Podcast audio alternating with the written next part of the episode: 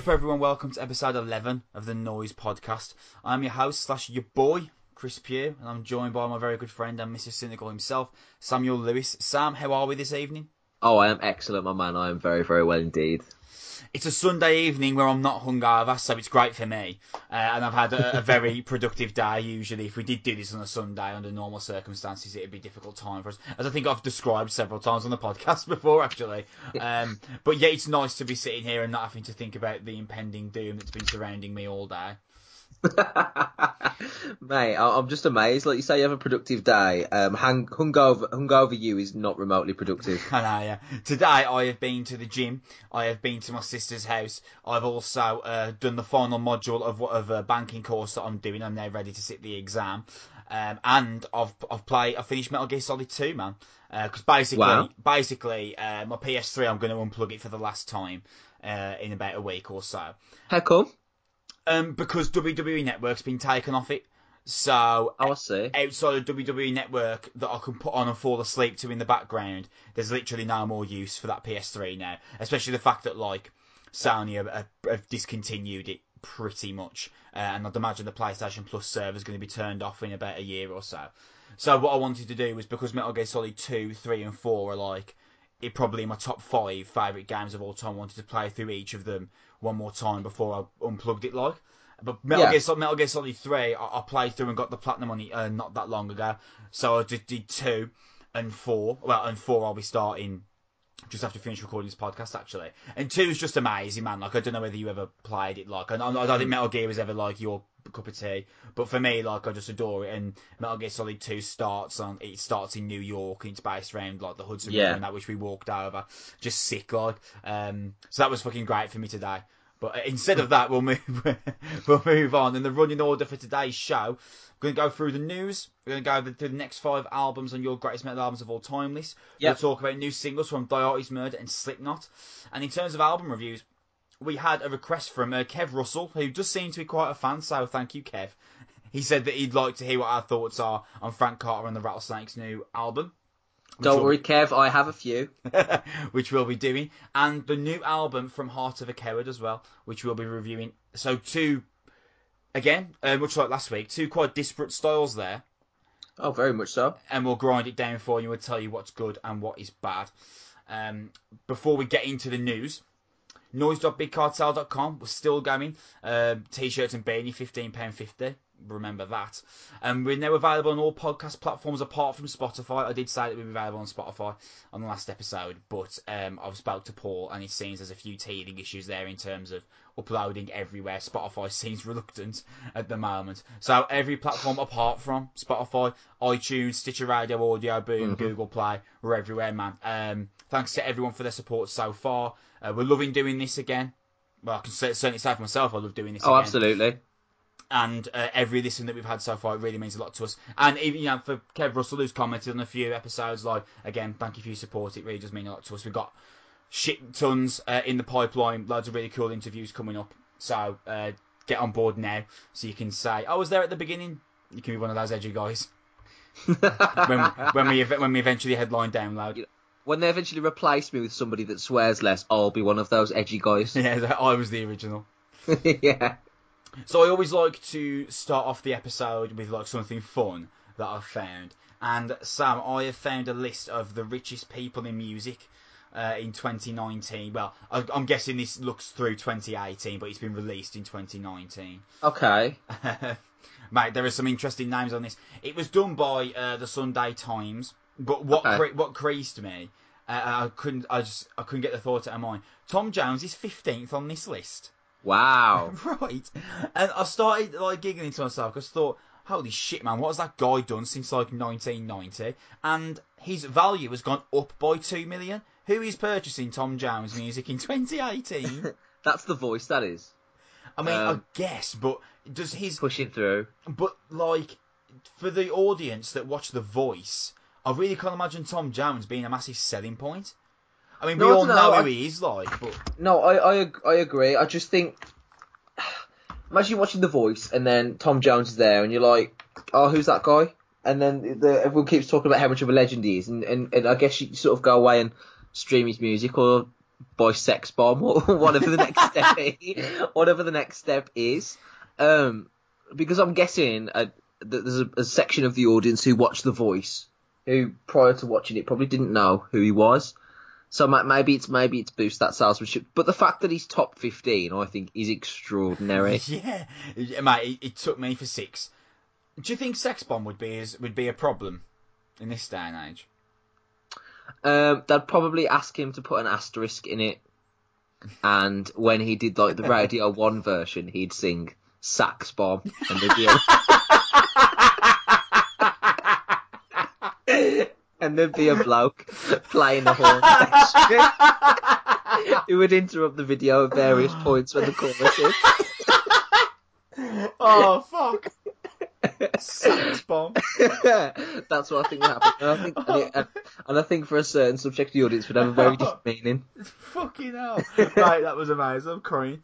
Um, just to run through uh, the list, uh, Brian May was 17th on 160 million. Fucking love, fucking love Brian May. Um, number one was Andrew Lloyd Webber. Hold on, what? So Andrew Lloyd Webber's made more money in the last year than like Adele. Up, eight, up 80 million from 2018. Andrew Lloyd Webber.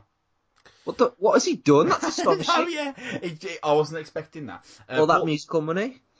Paul McCartney, as you'd expect, uh, Okay, second, yeah. 750 million. Uh, U2 third, Elton John fourth, Mick Jagger fifth. Uh, but yes, so it was quite interesting. Michael Flatley was ninth. Wasn't Michael again. Flatley, Lord Dance, Michael Flatley. yeah. Well, total earnings, Chris. I, I refuse to accept that. oh yeah, it's total earnings. I'm Oh, pretty okay, sure okay, it's total earnings. feel better. Like, who the fuck is rushing out to Irish Jig in the last 18 months? like, or just YouTube clips after Chandler talks about it on Friends rerun. Yeah. I Don't understand. And that's why I was so surprised by Tom Jones because his value's gone up by two million. So I was I like, who the fuck's buying Sex Bomb in fucking 2018? But um, yeah, some, Sure, some okay. some interesting ones. I expected Ed Sheeran to be higher up the list, man. Ed Sheeran 17th. Uh, Robbie Williams is 13th. Mm, caught me off guard. Bloody hell. Uh, Ang- Angels is still a, still a big seller though, isn't it? The thing is, like, Somehow. what, what what's made me laugh is that like Robbie Williams is like higher than any Take That member, like by like he's much higher than Gary Yeah. Barlow. Gary Barlow's like 38th, which is Oh, wow. um, interesting. I guess I suppose good decision by Robbie Williams to fuck off. If Robbie, if I was Robbie Williams, I'd be emailing screenshots of that to Gary Barlow. Interesting, th- interesting for me and you to discuss though, just quickly. Um, Ozzy and Sharon Osbourne, so I guess this is combined, but um, 22nd, they've gone up by 5 million. So me and you kind of like, oh man, Ozzy, please stop this. But, His bank account is like, please continue this. yeah, up by 5 million in a, in a year. So I Yeah. guess, I mean, I don't know. I Not- know, I know, I know. It's it's it's a money maker, isn't it? The tours. not great for his musical legacy in terms of his performance uh, ability, but like you said, his bank account ain't worrying about nothing. Absolutely. I, I guess you're not getting any uh, not getting any younger, and, and no one really pays you for legacy, do they? They just people like me and you say nasty things about you, and I think you'll live. that conversation was worth it just for Sax Bomb. I'm really glad we did that. I, I there's a parallel universe where that's a real thing, and um, Fucking hell. sad we don't, I'm sad we don't live in that parallel universe. that but- was amazing. uh, I did want to discuss with you actually a new Tool album, which has actually got a date, which is a massive thing. yes. Which is a massive thing for a lot of people. Not really for me. Like prog rock is not something that I uh, really have the patience for more than anything else. Yeah, no. So Tool, really, because they're not on streaming platforms, and I would have completely missed the boat on Tool. Like when Tool their last album came out, like 2006. That's right. Yeah. I wasn't even into. I, I I was like still off the back of Green Day back then. My Yeah. musical tree had not branched out anywhere near uh, prog rock. So you tell me, man, how big of a fan are you of Tool? I really like Tool, and I have a great deal of respect for them. Um, I, I, I listened to Ten Thousand Days um, about a year after it came out in 2007, and I, and I couldn't I couldn't get into it. Like I was 13, do you know what I mean? Like it was it was it was it was too much for me. Um, but since I've gone back, and, and there's a few really good songs on there. I think Tool are a brilliant band. I think like, they're really talented. Their songs are like pieces of art at times, and I think they've got a sound that, that nobody else can replicate, and they've stuck to stuck to who they are in terms of the streaming stuff. I think I think that's set to change over the next few months, though. I mean, like they've uh, um they've made an appearance on Spotify. Apparently, there's a Spotify profile of them knocking around but with no Yes, there music yet, and the same with Apple Music. So I'm assuming that when the new album drops, the the, the sort of platforms will start falling with it, which makes sense. In 2019, you've got to get up or get out of the way. Um, but I, I have I have massive respect for Tool, who are one of those bands uh, who nobody really thinks of when you think of the greatest metal bands ever, but they're incredibly influential within metal and incredibly respected, and they've got a, a real hardcore subsection of fans. Like if you meet a Tool fan and insult Tool, it's like a problem. How like that, that, Those, yeah, like they, they'll really defend those band, that band to the death. It's sort of like Dream Theater fans or prog metal fans in general. Actually, are really ardently in favour of their bands. But I think Tool are just a really, really intelligent, really unique band. And I think if you're into them, it's sort of like a ride or die thing. So what are you expecting? you expecting like more, like something that differs a little slightly to, to Ten Thousand Days? How do their albums? Are they like David Bowie? Like one minute, one album sounds completely different to the re- to the next, There's- but there's still defi- within the confines of prog rock. Yeah, so they have like um, they have a sound that's like notoriously tall and, and typically tall and uniquely tall. They have like a tribal drum sound, um, like sort of like a thumping bass line, and this really quite unique clean guitar sound that mixes in. It's like you can hear a Tool guitar sound and you know that it's them. It's like sort of grungy. Um, but it's got this sort of sharpness to it as well. And then the clean sound that they have is like sort of echoey and dissonant, and they mix all that together. And then of course the vocalist who's sort of not heavy heavy. Uh, he's quite a high high high high range sort of singer, sort of this light falsetto style. So that that those elements will still continue, but I wouldn't I wouldn't be surprised in any sort of direction that they take. To be honest, um, Tool have been known to be incredibly experimental. Um, within the confines, like you say, of prog metal, but within the confines of, of Tool type prog metal. It will sound like a Tool album, if that makes sense. It will sound like you, you will know that it's Tool.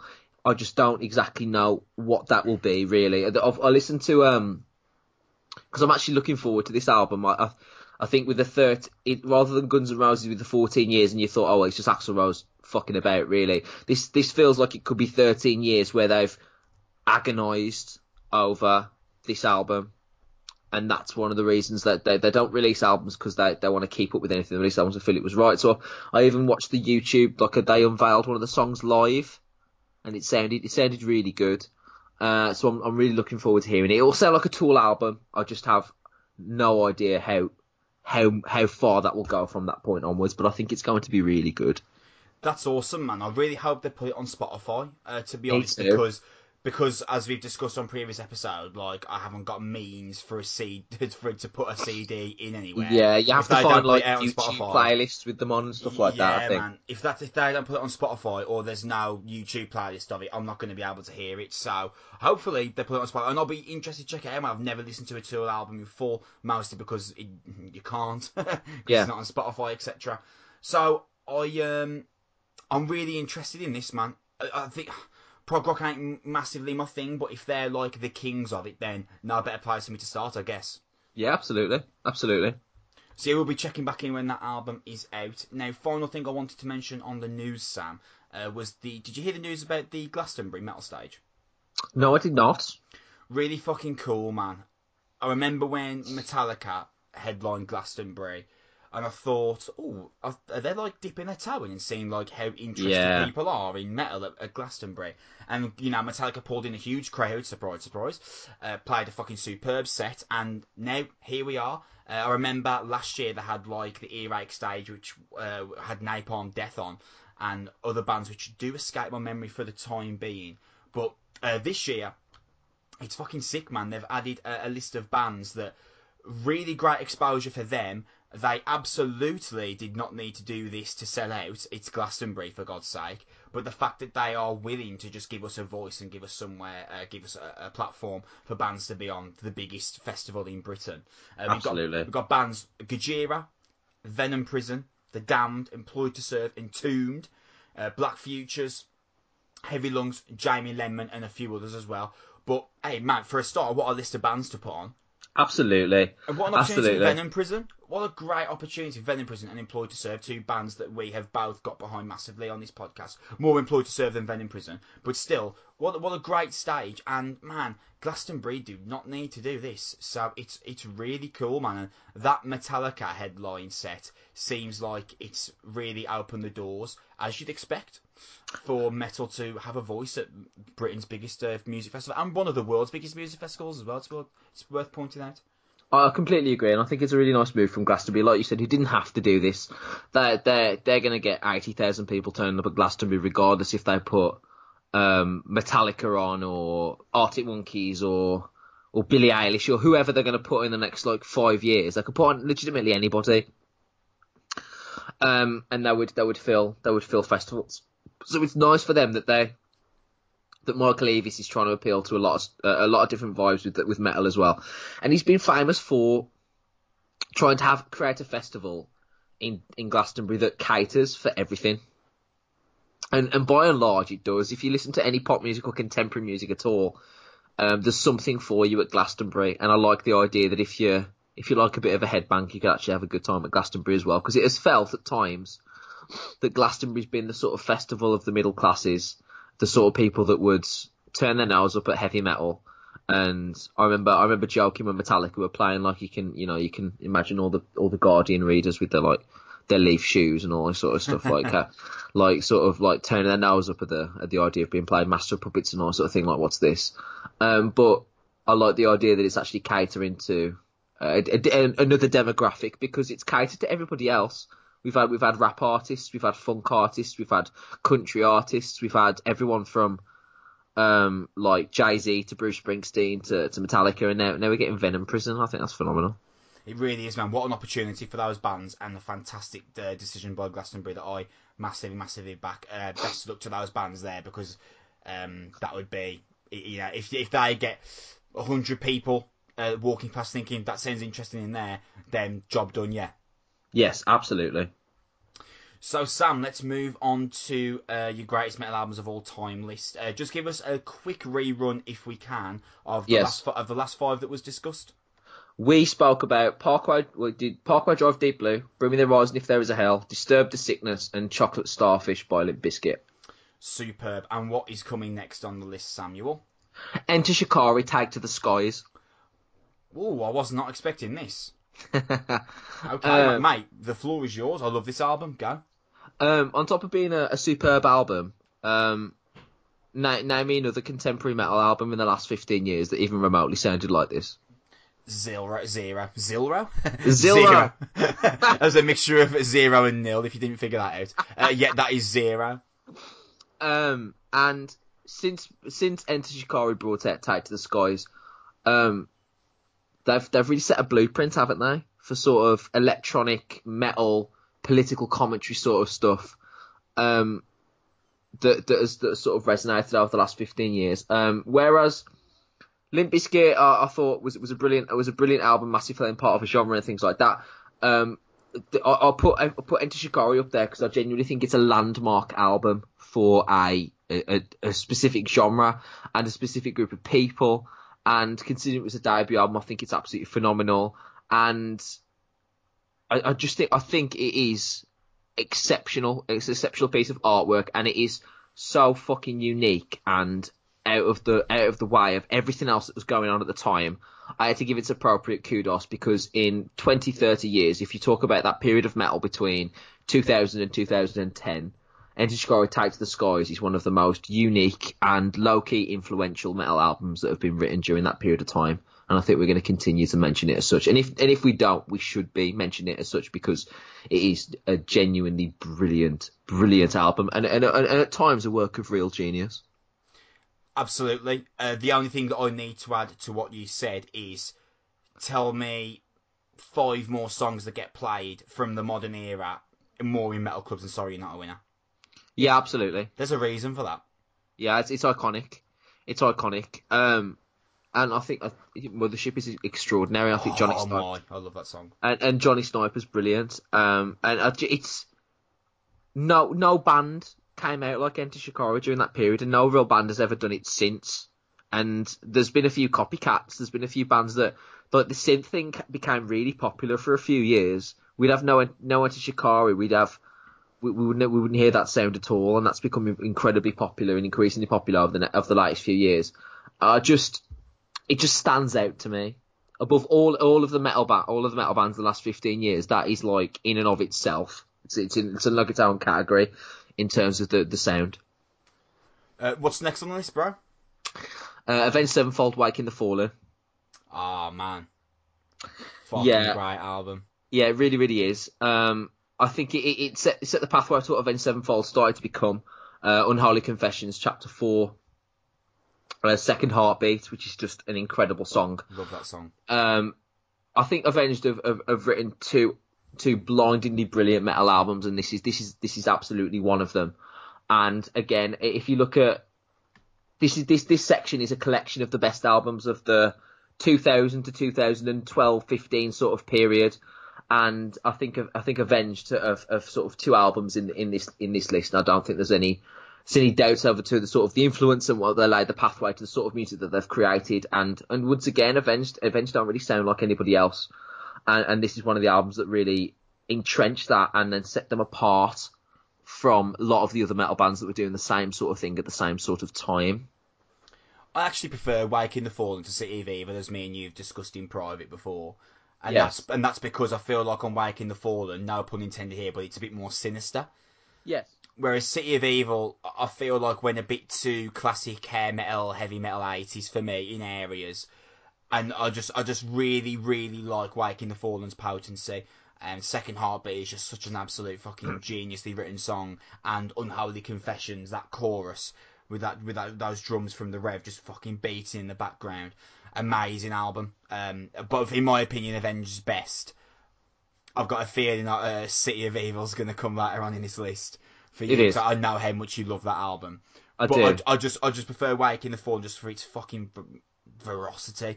And I just- I think it came at the perfect time for Avengers as well. It really. Uh, uh, we've discussed this before, but like when we were talking about our you know the four you know Bullet, Trivium, Avenged and Killswitch, and we thought those would be the uh, Megadeth, Metallica, Slayer, and Anthrax of the modern day, and they didn't. It, they didn't end up being apart from Avenged. yes, And absolutely. I, I do think Waking the Fallen was a massive part of that. Uh, fantastic record. I completely agree. I completely agree. Moving on up. Uh, Rammstein, Mutter. Okay.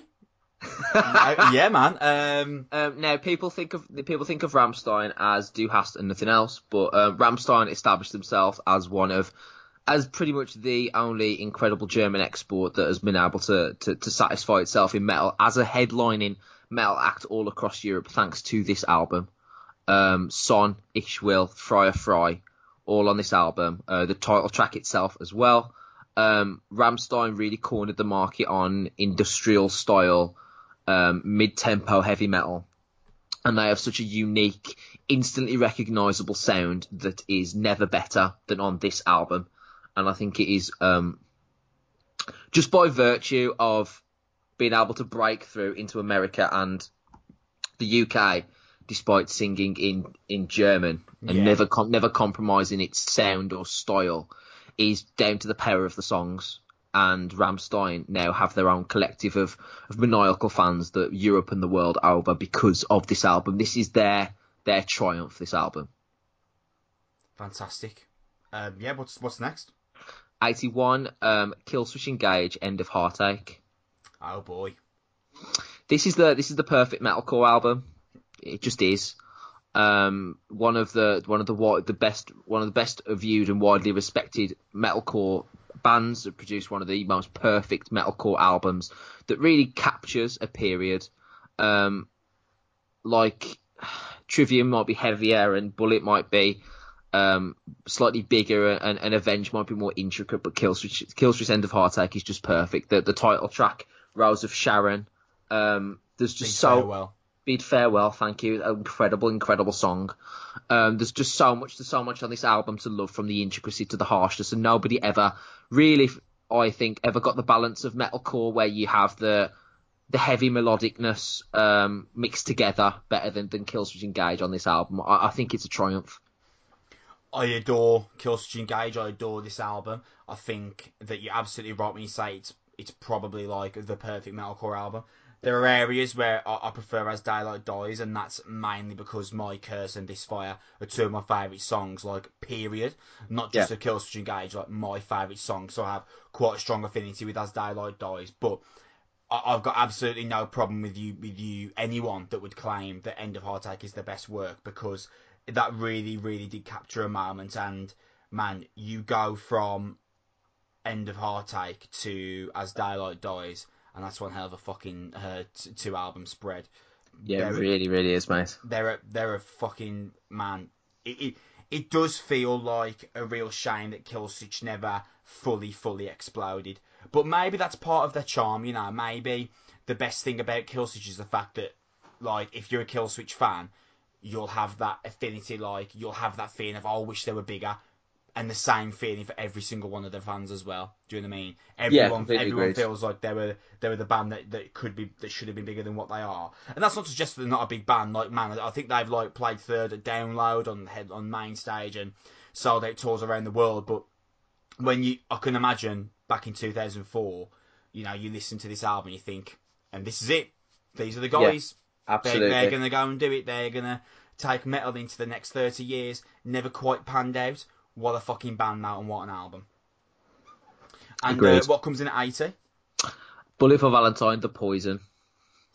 Interesting that you put this slightly above end of Heartache. Um, as you probably alluded to earlier, obviously Bullet sound a, Bullet have got like a bigger sound at their best. I mean, Bullet now is uh, This, is completely yeah, different yeah. I, I, I agree. This album was so good and so influential and sent shockwaves through the UK and, and really Europe-wide metal scene so much that if they'd have released this album again, like if there would have been a Poison 2 or their follow-up would have been as good as The Poison, Bullet for Valentine would be the biggest metal band in the UK.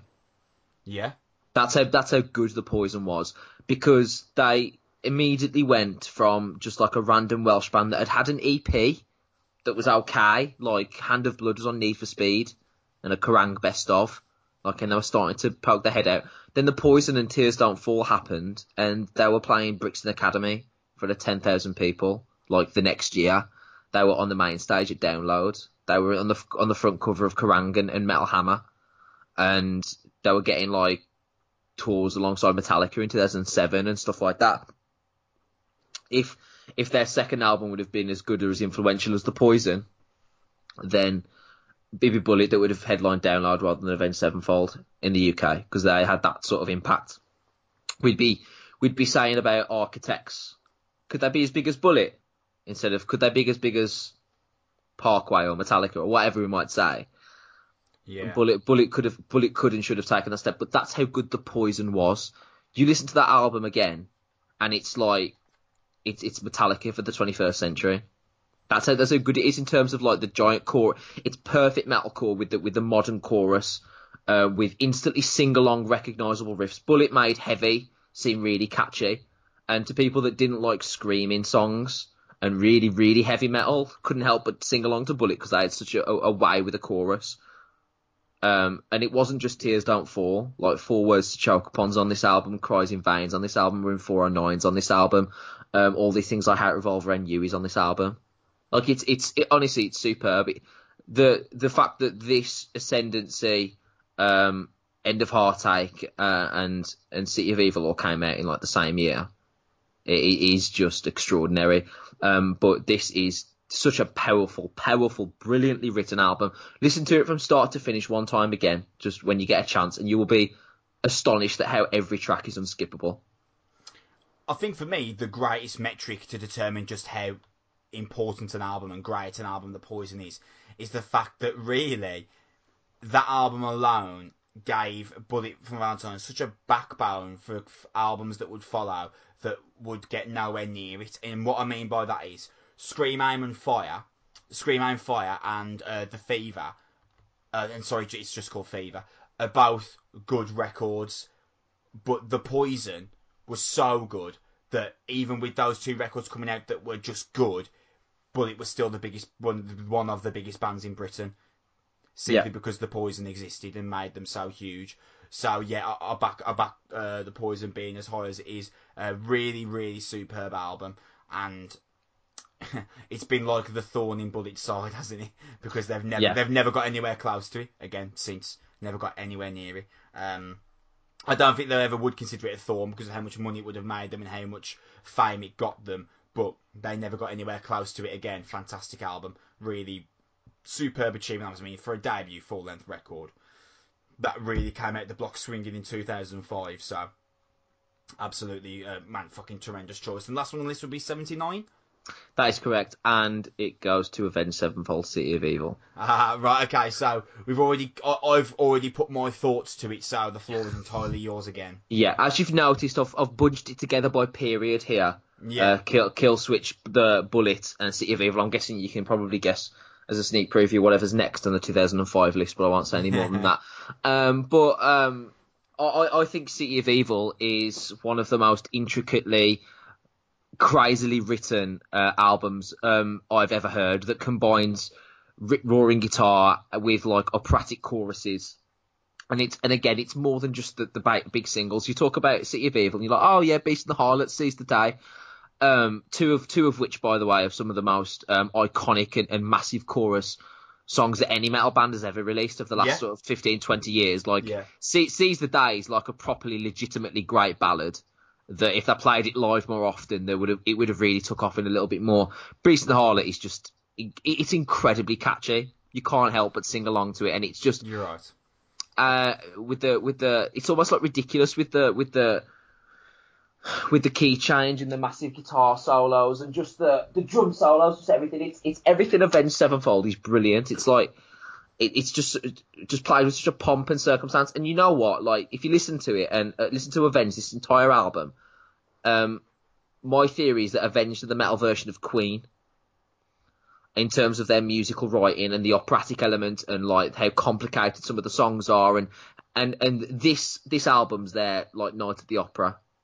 It, it is it is honestly astonishing. You listen, but you listen to like Bat Country as well. But you also listen to MIA and Sidewinder, where the song has a, just a normal metal song, and it just stops halfway through and kicks into like a three and a half minute Latin guitar section, where he has a guitar Spanish guitar duel with his dad on the album, and then MIA has a Spanish guitar solo at the end of a nine minute metal song, and. Uh, on top of that, you got Blinded in Chains, where I'm pretty sure the Rev's legs feel, nearly fall off. it's very heavy and how like fast paced it is. It's got everything, absolutely everything. I think it is just a, a work of unassailable art at times, just with the complexity and, and the, the the power of the chorus. I, I am I'm in love with this album. Man, you almost sold me then. Honestly, think it honestly, actually might be better than uh, honestly, it's, it's it's wonderful. Um, if you just get man, get a chance, you've got those beautiful Beats headphones of yours. Put them on and just please stick this album on. If you've got like a long train journey or like an hour and a half to yourself, and just enjoy the musicianship, it, because it, it just let it wash over you. Because it is astonishing. There'll be parts where you're looking at the song like, is this the same song I was listening to three and a half minutes ago? It is. It is amazing. Honestly, it is amazing. I mean, I really like the record, and I, I, lo- I love Sidewinder and Seize the Day, as you mentioned, is an absolute banger. But I just I just preferred Waking the Fallen's intensity. Yeah, that's fair enough, But man. you know what? Uh, hearing how passionately you discussed you described it there, I might just give it another go because man, I fluctuate on what albums I prefer to others so much. It's crazy. Yeah, yeah, Literally, same. What one day I prefer Iowa, and the next day I prefer the self-titled. I was, you know, I was actually yeah. going to mention this the other day. I was listening to Iowa uh, again on the way home because I listened to the new Slipknot single, which we discuss later, and then, like, you know, when you just played, and I was like, oh, I'll, I'll go back to the back catalogue, and then I listened to Slipknot, and then it, I started again to Iowa. I was like, fuck me, man, people equal shit, Disasterpiece, like one after the other. It's really strong. That opening is it. Mate, it's fucking uh, incredible. But yeah, but I'm with you. Is what I'm trying to say. Like, it, it can, it can depend on mood. Literally, for me, it literally depends what mood I'm in. Mate, that was a, another astonishingly good list. I, I am you. fucking, I am fucking loving going through this, and you've cura- curated it so fucking brilliantly. Oh, thank you very much. I almost, I, I, I'm in the mood to go through more, but we won't do that because we've still got quite a fair bit to go through on this show. Of course. So up next, bro, is the new single from from Art from the, from Thy Art Is Murder, Human Target. It's actually Yeah. the title track from the new album, which is out on July 26th. We're big advocates for Thy Art Is Murder. We've discussed them a few times on this podcast. Uh, we both interviewed a member for uh, you did it for Noise and I did it for a separate publication when we saw them Yes, Parkway Drive and what a time that was. indeed. So, new album out uh, in literally two months and, a, and, a, and change. And i I'll, I'll put it to you first. When you press play here, what were you expecting? Honestly, this. Yeah, same. Okay, yeah, we're both, we're both on the same wavelength there. Um, I actually think Death Perception, which is the last song they released, is a better song. Just a personal thing there. Yeah, I, I completely agree. I thought it was it was it was faster. It was more intense. Um, this felt. I know it sounds really strange talking about Violet's murder in this way, but it, this felt a little bit tame. Like it felt a little bit like it's stuck in third gear, and I know it. it I don't know. It, it just there was no point. Like Violet's murder, like there's there's got to be a point that makes me want to commit a violent act. Yeah. There, ha- there has to be. I'm I'm sorry. And this this was just like yeah, just plodding along. Chorus, heavy riff, chorus, heavy riff, heavy riff again. But there was no like change of tempos or breakdown. Nothing kept me guessing. It it just felt like a. If you put this out this song on hate, it would just be an album track. Yeah, they, they seem to mimic death metal now more than anything else. Yes. uh, that I've picked up, which isn't necessarily a bad thing because they have conquered me- uh, deathcore. You know, let's just call a spade a spade. So Yeah. you know, branching into other areas, okay, but that this, this would probably be Mouse Band's heaviest song, but because Yeah. of what has preceded for Thy Art Is Murder, when I'm pressing play, I'm I'm really hoping that they, they've ripped the spine from my body which doesn't happen on uh, doesn't happen on this track, and they have uh, they have mentioned that they've kind of teased that Yeah. there will there will be there will be some melodic sections. I'm gonna. I can't. I can't wait to write disappointing lack of spine ripping and the review the album. Spinal fluids remained zero out of ten.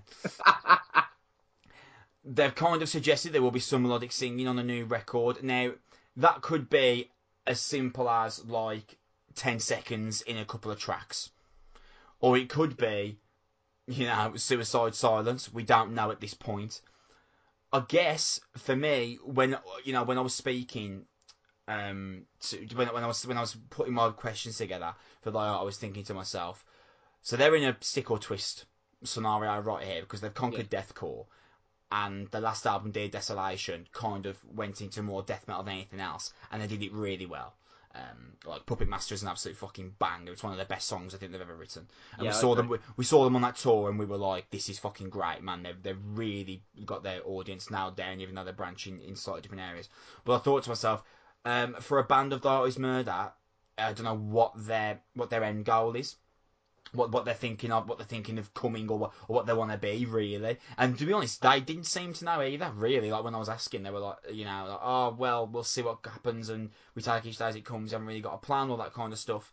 So I guess what they're doing is they're going to the studio and just rolling with it, which could go. It could Is work positive. It could work positively. It could work negatively as well. Now, I, I I understand that, but I I agree that it could work could work either way. Either way, is it a good thing that a band that has produced four or five albums that sound very similar to each other, very very good, but very similar to each other, is just letting it flow again for number five and six?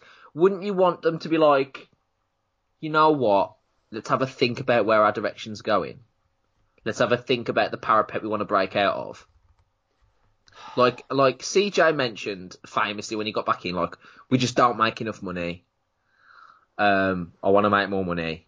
Um, I want to do this, I want to do that, and and and the band are like make death metal great again. We want to be the, the the bench setters, the things that death metal's measured on, and, and, and break into like bigger metal acts and all that sort of stuff. But you're not going to do that, and I, and I mean this with the greatest respect to Thy Art, and I do love their material, but they're not going to do that if they just tweak a bit, keep it going. Like, do you know what I mean? Like, like, good is the enemy of great. Do you know what I mean? If they're going to keep going like, oh, that that sounds like Thy Art, then that, they're they're going to be releasing. You know what I mean? Five hundred thousand streaming albums for the same five hundred thousand death metal fans every two years, aren't they? Well, yeah. And when I spoke to Andy, Andy Marsh, the guitarist, you know, I, I put it to him like, so, so what do you guys want to be? He was like, we don't really want to be anything. We just want to be Thy Art Is Murder, and you know, we go in the studio and whatever comes comes. And I was surprised, to be honest. I assumed, you know, you listen to the formula of artist murder, and you would assume that that is very much planned. But he made it seem like it very much is not, and it's just that's just an organic flow that creates through the record. And I think the drummer said the same thing to you as well. Yeah, he did. So as we sit here and I'm listening to Human Target, and it doesn't seem like it's as intense as Artist Murder have created before, I'm thinking to myself, I hope they don't make this a halfway house. If they're if they're Yeah. if they're planning on not being as intense as before, then go with it, man. Don't try and give me fifty of each, because I, I'm very much a person of, oh man, you love Thy Art Is Murder the sound you'd like hate. Go listen to hate. Do you know what I mean? Because Yeah, I- I agree there. It was it was it was their best album. Uh, well, actually, I, I fluctuate between that and uh, Holy War, but it was up there as uh, either their best or second best album. And there is only so far you can take it, man. Like, man, I love At the Gates, but if you're not into death metal, you've never heard of them. I completely agree. So it'll be interesting. I'm very, very interested to see what this album sounds like. Me, I- me too. I, I, I, I, because the thing is as well, they could do like you know, Lamb of God were like, we're gonna do a bit of singing, and I was like, oh dear Lord, let's make sure Lamb of God don't sound like Pierce the Veil. yeah. Um, but they really sang on one song, and it was like a little bit of it. it maybe, you know, what this sounds like Thy Art Is Murder might just be dipping a toe into the the the bath of of of melody. But if they do what Suicide Silence have done after tearing them apart and, and won't. I'll be very surprised. and f- wear those hats with make death metal great again, and then all the insult, and then they go out and produce. But then I, I can't see it myself. But if that happens, dear lord, Yeah, it would be a bit hypocritical. Well, not a bit, it'd be massively hypocritical, but I, I can't see it coming. This is a perfectly good death metal song, but Yeah. when Artist Murder release a new song, I'm usually on tenterhooks. This didn't get Yeah. this this didn't get me there. But you know what? There's another ten songs to come. So you know, me and you don't try don't like to discount albums just from the Of first single. not, of course Uh, it's a good single. I'm interested. I hope the album fucking blows me away. But I've got to say, it's the least excited I've been for a lot his murder album since I got into them a few years ago. Yeah, I agree. Speaking of things that I am very, very excited about, Sam. Yes, Brand new Slipknot.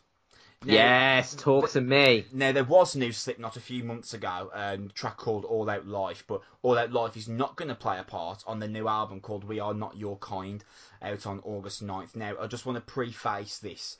Uh, we're recording this now, and literally an hour before we press play, uh, news broke that Gabrielle Crahan uh, has passed away at the age of 22 Yeah, I did see that. That is which horrible. is which is absolutely awful. Uh, obviously, our thoughts go to Shawn, aka Clown.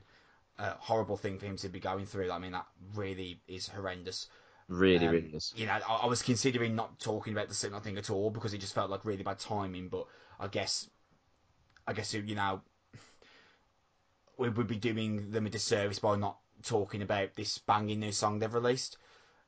And uh, Yeah, just I, I, to I agree. just wanted to uh, put my thoughts with uh, Clown because that is a really horrendous thing for him to go through. And they've said they wanted to, they want the fans to respect the privacy at this time, which you absolutely would expect and will be respected as well. But going on to the actual song itself, before we get into that, uh, what do you think of the new masks? And also, do they really matter to you? The masks. They, they don't really matter to me. I, I, I, I like them to wear them, as long as they continue to wear them. I don't care what they actually look like.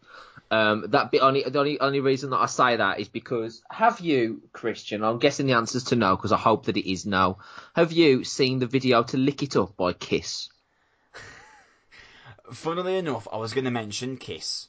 Oh, good. because Kiss, you know, imagine in 1973 you see Kiss with makeup on. You're like, where the fuck are these guys wearing makeup, man? Let's laugh at these guys. And then the makeup be ends up being like their their like absolute number one identifier, and then they remove the makeup. Precisely. Uh, they did a tour and a few songs where they removed the makeup, Chris. And I I I could have lived my life happily having never seen what Gene Simmons actually looks like underneath makeup.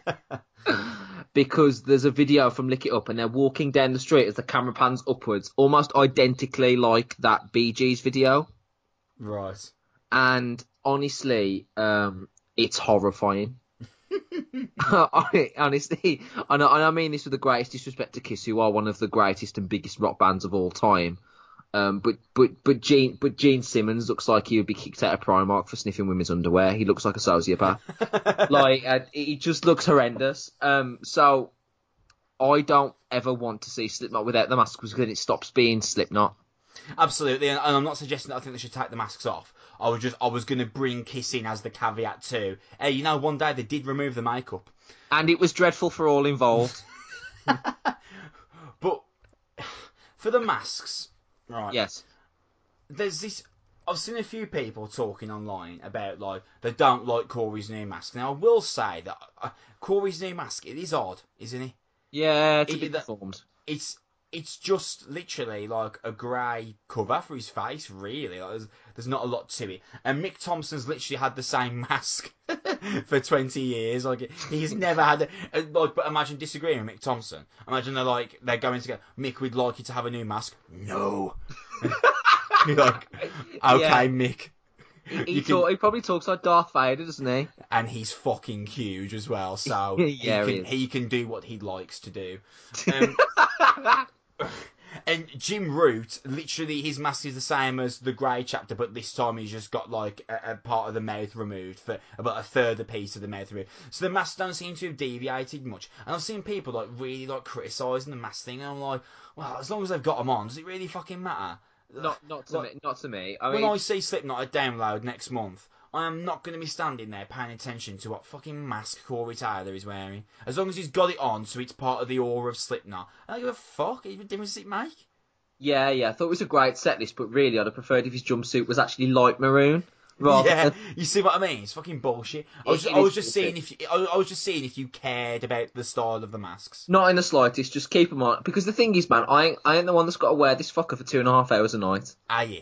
Um, and as long as it's like weird and a little bit scary, and and then uh, then that's fine because the the, the members are uh, uh, are identifiable by the types of masks they wear as well. Like Yeah. Sid with the school lookalike one, Mick Thompson with the like the creepy night thing he's got going on. Um, like there's a Joker element to, to Jim Root's, isn't there, and all that sort of stuff. So I like all of that. I like the fact that they have their own identity that's consistent. Because if you use the Kiss example, they didn't change their makeup. They just took it off for a horrifying 18 month period. And then went, went back to it again. Honestly, Chris, watch the video. It, ser- I'll, I'll insist that you do so. And if not, we'll watch it during pre-drinks next time I see you because it is hilarious and horrifying. There's a moment where he looks up at the screen. It looks like Gollum out of the Two Towers when he's got the fish in his mouth. Fucking hell. Oh, it's terrifying. Anyway, as long as they wear them, I don't care what they look like. I'm glad we agree on that. So, I'll new track. Sam, Unsainted. One of the al- one of the songs on the album, We Are Not Your Kind. I'm fucking digging this song, mate. Are you? Yeah, I love it, man. It's I fantastic. fucking love it. It- It's it's fucking brilliant. I, I'm so excited. It, it's fantastic for a band who've been going as long as Slipknot, you know, 20 years, and with the intensity that Slipknot used to withhold, and that seemed to wither away a little bit come the Grey chapter. Yeah. For them to for them to roar back with this, uh, is, I- I- is I just got- fucking superb. I got a few goosebumps when I heard the choir because I was like, "Oh, this feels special." Yeah, man. You just you had that like ominous feeling that Corey's about to rip the shit out of this in a moment. But like, it was, it was like, it, felt like, all right. Now it sounds really stupid because like you say, well, obviously, but it, it felt like they were really working on what the song sounded like rather than just, oh, we'll just put a few tunes out. Yeah. Like it, it, it sounded like so brilliantly put together, and And Jim has said, actually, sorry to interrupt, but Jim has Of said that, course. that this is the longest they've ever had to write a record and proper work stuff out together, which I think is instantaneously noticeable uh, in the rec- in the actual song. I completely agree. And um, I, I, I, I thought Clown was bloviating, but when the riff kicks in, it is Iowa esque. It is now. There's that breakdown in the middle as well with the and with the with the clanging, and that's that's very early era Slipknot. Right. now I am going to in a moment deviate from that and just uh, be devil's advocate with you, but I will Yeah, sure. you, I'll, I'll let you continue with your uh, critical analysis unless that was pretty much your thoughts. I, I was I was saying that essentially, yeah, I think it's I think it's a, I think it's a brilliant return to form. I think it's uh, I think the chorus is big. I think I love the quiet element. I like the heaviness. I like the guitar tone.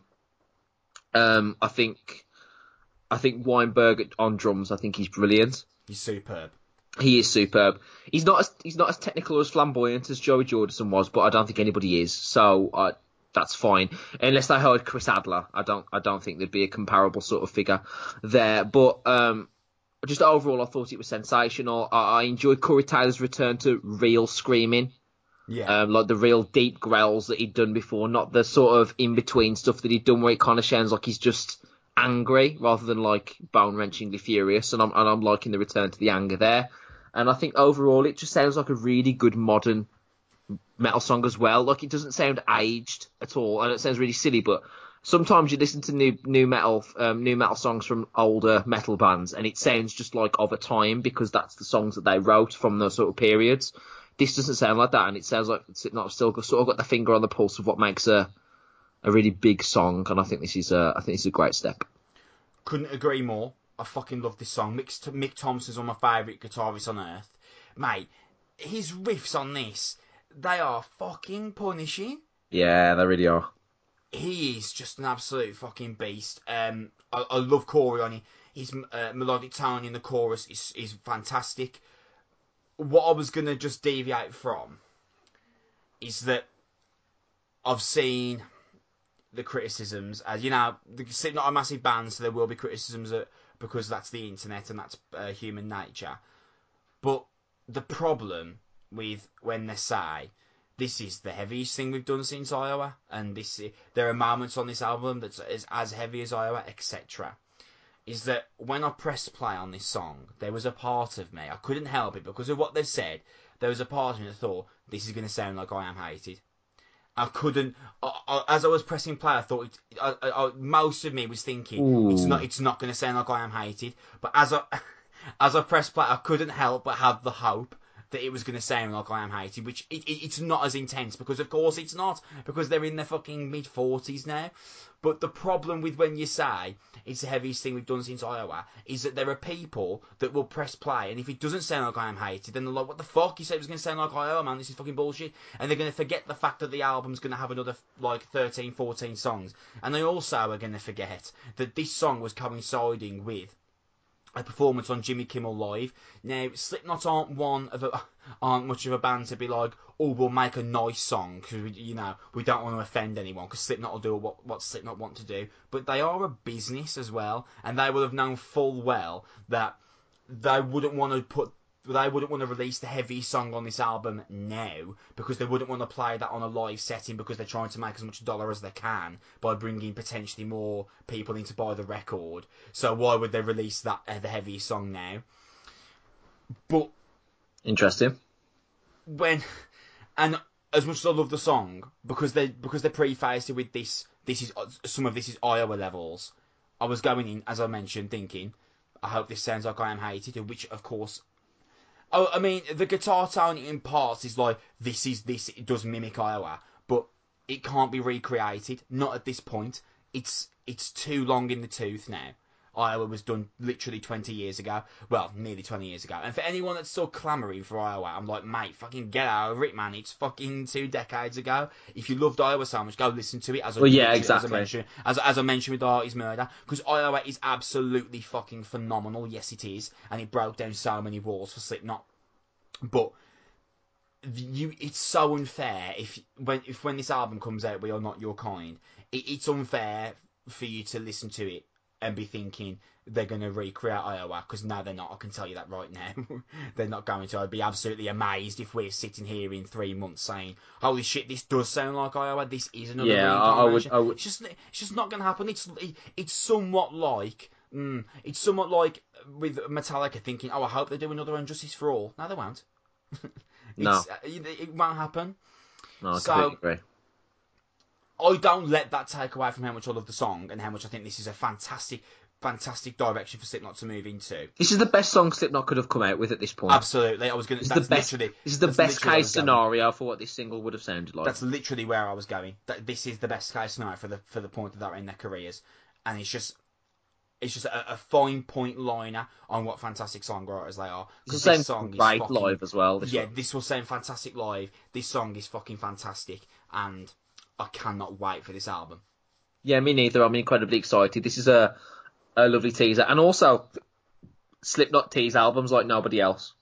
Yeah, Their They're their, pro- their promo work is sensational with all the videos and the, the So website announcement. Yeah, brilliant. I'm really glad we're both into it, and I'm really glad that we're both looking forward to We Are Not Your Kind as much as we are. I think that album could be our uh, album of the year taker. I think it has a real chance of that. Album reviews, Sam. Yes, please.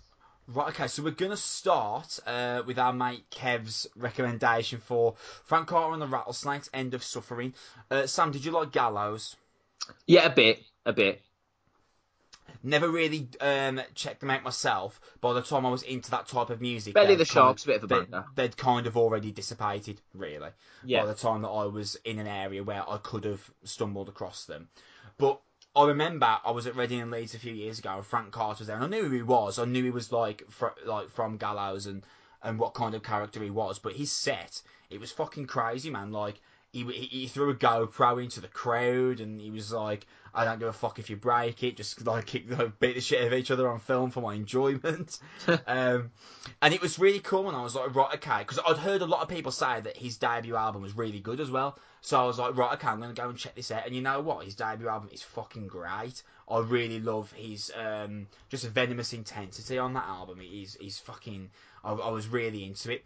Um, and for this, I've got a weird analogy here. I don't know whether you're going to be into it. We'll see. Okay. Where Blossom was like this raging kind of characteristic explosion of what Sam Carter, of what Sam Carter, what Frank Carter could do on his own. I feel like this album is like an amalgamation of the Arctic Monkeys discography. Yeah, yeah, I feel similar. Right.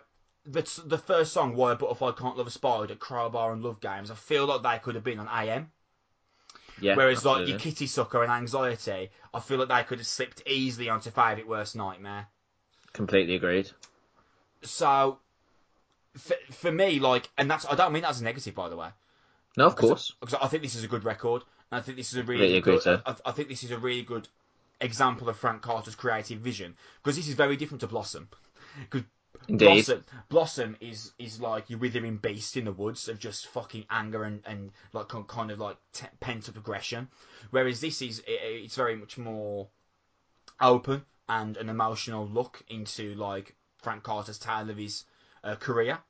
Yes. And there's some excellent songwriting here. The song on the title track, which is the final song on the album, is really uh, excellent. I've got to say because it's it's completely different to everything else on the record. It it just kind of drops in at the end, and you're like, oh, what's this? And it says it's it's the title track, and it flows completely differently to everything else, but still with uh, fantastic poignancy. And I think that I kind of feel like indie is kind of a boring genre in this day and age. I mean, I feel like if you're an indie fan, you're probably still listening to Oasis because Yeah, yeah. be- because no one new and interesting has come in anywhere near that level. Arctic Monkeys flirted with the idea, but they kind of withered away. Not in terms of size, they're still fucking huge, but I mean in terms of quality of album.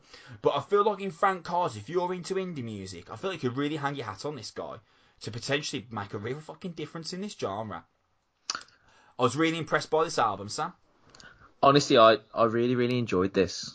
Um, I thought it was, I thought it was, I think it's really, really, really well written. Um, and hasn't Frank Carter got a really surprisingly brilliant voice? Hasn't he just? Like outside of the the intensity stuff, and but he's got like a real swagger and charisma and soul to some of his tunes, and and I I, I really enjoyed this. I'm just having a having a flick through my notes, having a look now. It starts off and it does feel like Arctic Monkeys. Um, it's like he, he's just got a great voice over the top of it though. This is the this is the album that You Me at Six wanted to make. Yeah, uh, the Night People, that album that really sucked. That you absolutely bang on. Actually, you know, this is This what they wanted is to this do. is what they wanted to, it to sound like. Frank Carter's pulled it off. That's fantastic analogy. That is, yeah. Um, it's a, I thought I thought Heartbreaker and Crowbar were the highlights. I thought they were like really musical, um, really brilliantly written. Uh, his voice is really powerful. It's really personable. Um, you can. It's Danny Worsnop esque in the sense that he draws you into what he's writing about. Like, I felt that his lyrics were really, really well written. I thought that they were like he used like I enjoyed some of his metaphors. I enjoyed some of his his, his writing ability. I thought some of the images he was presenting in some of his his writing was was really, really profound. I thought, I thought he's he's clearly the star of the band, but I thought there's some real the, real nice riffs that really complement what he's trying to do. I think I heard a variety of stuff here. I heard a bit of monkeys. I heard a bit of um, Soundgarden and White Stripes. I heard a little bit of grunge, like in Love Games. It, it, it sounded like he was just like playing in like a blues bar at times. Um, all all the while showing off his his ability his ability to sing, his ability to lead a band, his ability to to write memorable lyrics and and, and come across really personally. I thought that it tailed off near the end, and then it got brought back by the title by the by the track at the end. Um, so I thought really could have been ten songs rather than twelve.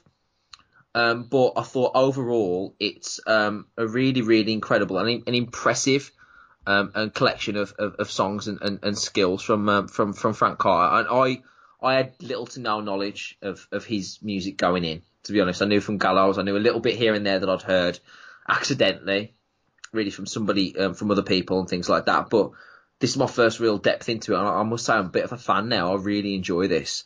Um, I think he's a I think he's a brilliant singer songwriter. I think like like most um, like most things in rock and roll, um, drugs and personal tragedy often produce really great music, and I think this is no no exception because I think what he's been through is really entrenched in what he's actually written, and I, I, really like that title track at the end, the final track at the end where there's that brief clip of it. I'm assuming that's his child, um, sort of laughing at the end of the song. Um, I thought that was a nice little emotive hit. I, I, really, I really, really enjoyed this. Honestly, I, I, I think this is a superb album really well written. I think this is exactly what's needed as well. It's nice for people that have come from the scene that he has to be able to show off this kind of charisma and this kind of um, musical attitude that allows him to sound the way he does on Blossom and then come out with an album like this as well, which goes in a completely different direction, but it suits him down to the ground as well, I've got to say. And I, I do feel like, man, this gives Frank Carter. If this, I don't know why NME.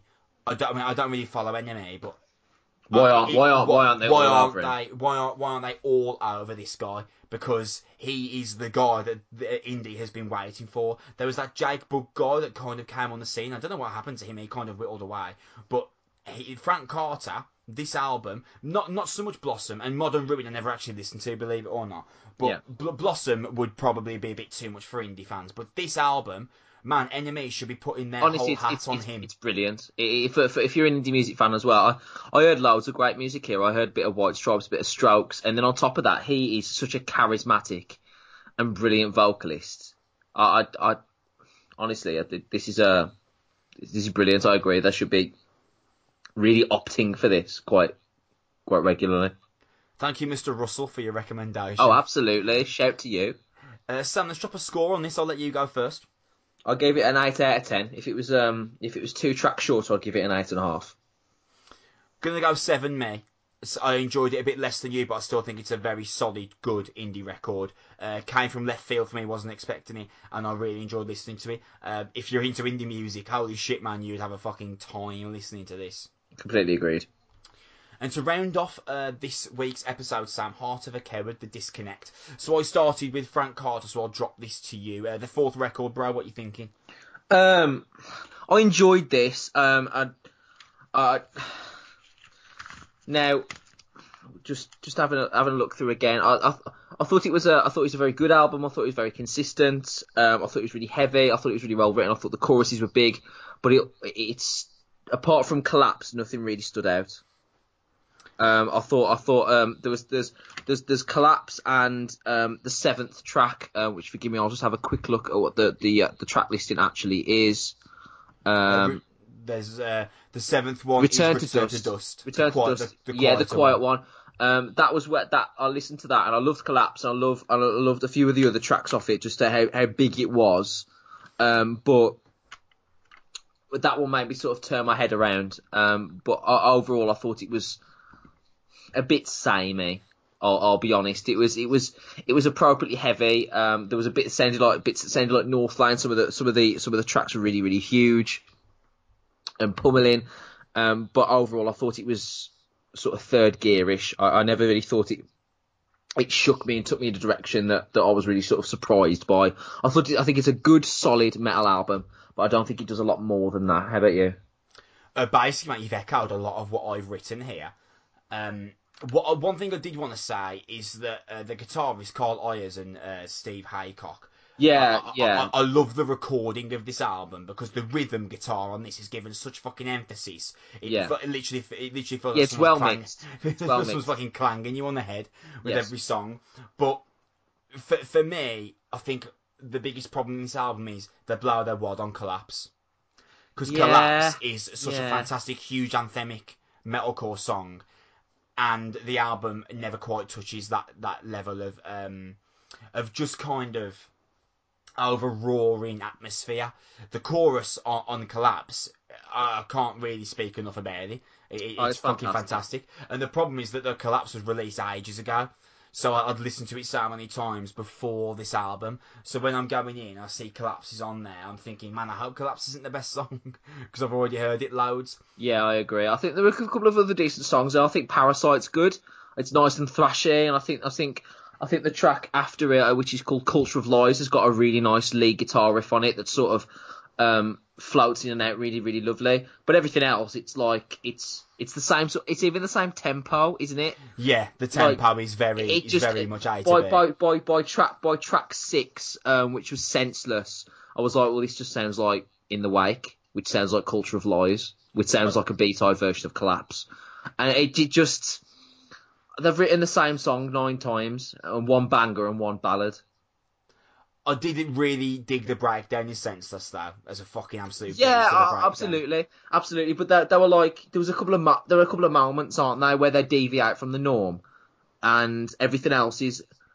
Oh, Heart of a Coward are a good band. Don't get me wrong. They're they're, they're gonna they're, they're gonna they'll fit any metal bill. Um, but I wanted I wanted this to do a bit more. I've got to say, I felt the same. Um, going in, I was hoping that they could potentially do something that would blow me away. Now, it's, it's worth mentioning this is their first album with a new frontman, Kaan Tasan. So, whether this is just a fitting in period and maybe the, the, the real creative explosion is yet to come. Yeah, perhaps. Ob- ob- obviously, maybe you know we'll see. But I, I was I, I, when when I was going in thinking this could make a real difference. Outside of like two or three tracks on here, I can't see that there's no game changer for this band on this album No. because Collapse has already been out for a while. So I was a bit disappointed, but when you break it all down together, as you've mentioned, this is a good, solid metalcore album. And uh, the thing is, is that apart from that, I haven't really got a lot more else to say about it. Do you know what I mean? Like this doesn't really elicit much of a response from me. I It's don't a mean it's that... a bit it's a bit nondescript, isn't it? In terms of Yeah. the sense of what once you once you throw once you throw out all the the buzzwords, you know, like heavy and and, and powerful and big, it doesn't really do anything else. Yeah. Um. I, I, feel, I don't make it sound we're giving them too much of a tough time because this is a good this is a good metalcore album, and if, Yeah. if you if you're into Heart of a Coward six months ago, you'll still be into Heart of a Coward after this. Yeah. But We've been treated to a lot of really great metal over the last 18 months. yeah, and, And I, I- I, I was hoping for a game changer here, and it, it, we don't get one. Yeah, I think that's I think that's all it is. I think you, you're looking at what some of some of these other metal bands are doing, um, really sort of trying to change the scene and keeping things interesting and stuff like that, and really blowing you away with some of the some of the songs that they're writing. And I think Heart of the Coward um, aren't haven't necessarily done that on this album. I just I, I just think I just don't think it, this is it. That's all. So Collapse is a great song. Collapse is fucking superb. I love Um, Collapse. Uh, but but they, they need to they need to write like six more of those, or they'll be supporting the bands that we're talking about. I'm going to give this a seven because I, I don't want to contradict myself. This is a good metalcore album. Check this out. I, I, think uh, that their current fans will still like it. Um, but for me, I was just hoping for a little bit more. Sam. Yeah, I, I would agree, but I'm, I'm a little bit harsher. I'll go six point five, just simply because again, outside outside of collapse, it's just I think it just trundles along. And that that's my review of that. Unfortunately, I think it just I think it just stays in its lane, and I wish it I wish it deviated a bit more. So that's it for this episode of the Noise Podcast. Uh, a little bit shorter than usual, which some of the, which some of your listeners might be uh, relieved at. Just the one hour and eleven minutes. Usually we go for like an hour and thirty, bordering two. Um, on the next episode, I will have been to All Points East, where I'll be seeing employed to serve while she sleep, while she sleeps architects and bring me the horizon. Uh, I am fucking excited for that. I will also have been to see Make Them Suffer as well. Uh, so we'll be talking about those live reviews. Uh, as well as that, uh, Sam, there was a surprise drop Biffy Clyro album on Friday, which I didn't Oh, which- great! which we'd already had two albums that we were reviewing, so I wasn't going to do a third one. But just going to let you know that we'll be reviewing the Biffy Clyro album on the next episode. Oh, fan! I'll be sure some- to make, my, make myself ill for that. Thank you. For some reason you're not a fan, we will go into detail on that in the next episode, where we might actually end up fighting. Who knows, man? Maybe that'll be part. Of, maybe part of the podcast will be will be silence for 30 minutes while I travel to your house, and then they'll hear nothing but crashing and banging and walloping. I can't, I can't, I can't wait because honestly, of all the th- of, of all the one of the three or four things that I would fight a man over, uh, the Biffy Clyro is definitely definitely definitely up there. I think. Noise.bigcartel.com for your merch, noise.co.uk, go there for your uh, latest news and reviews on the bands that you love and the bands you haven't found out about yet. That is it for episode 11 of the Noise Podcast. Thank you so much for listening. We love you. Bye.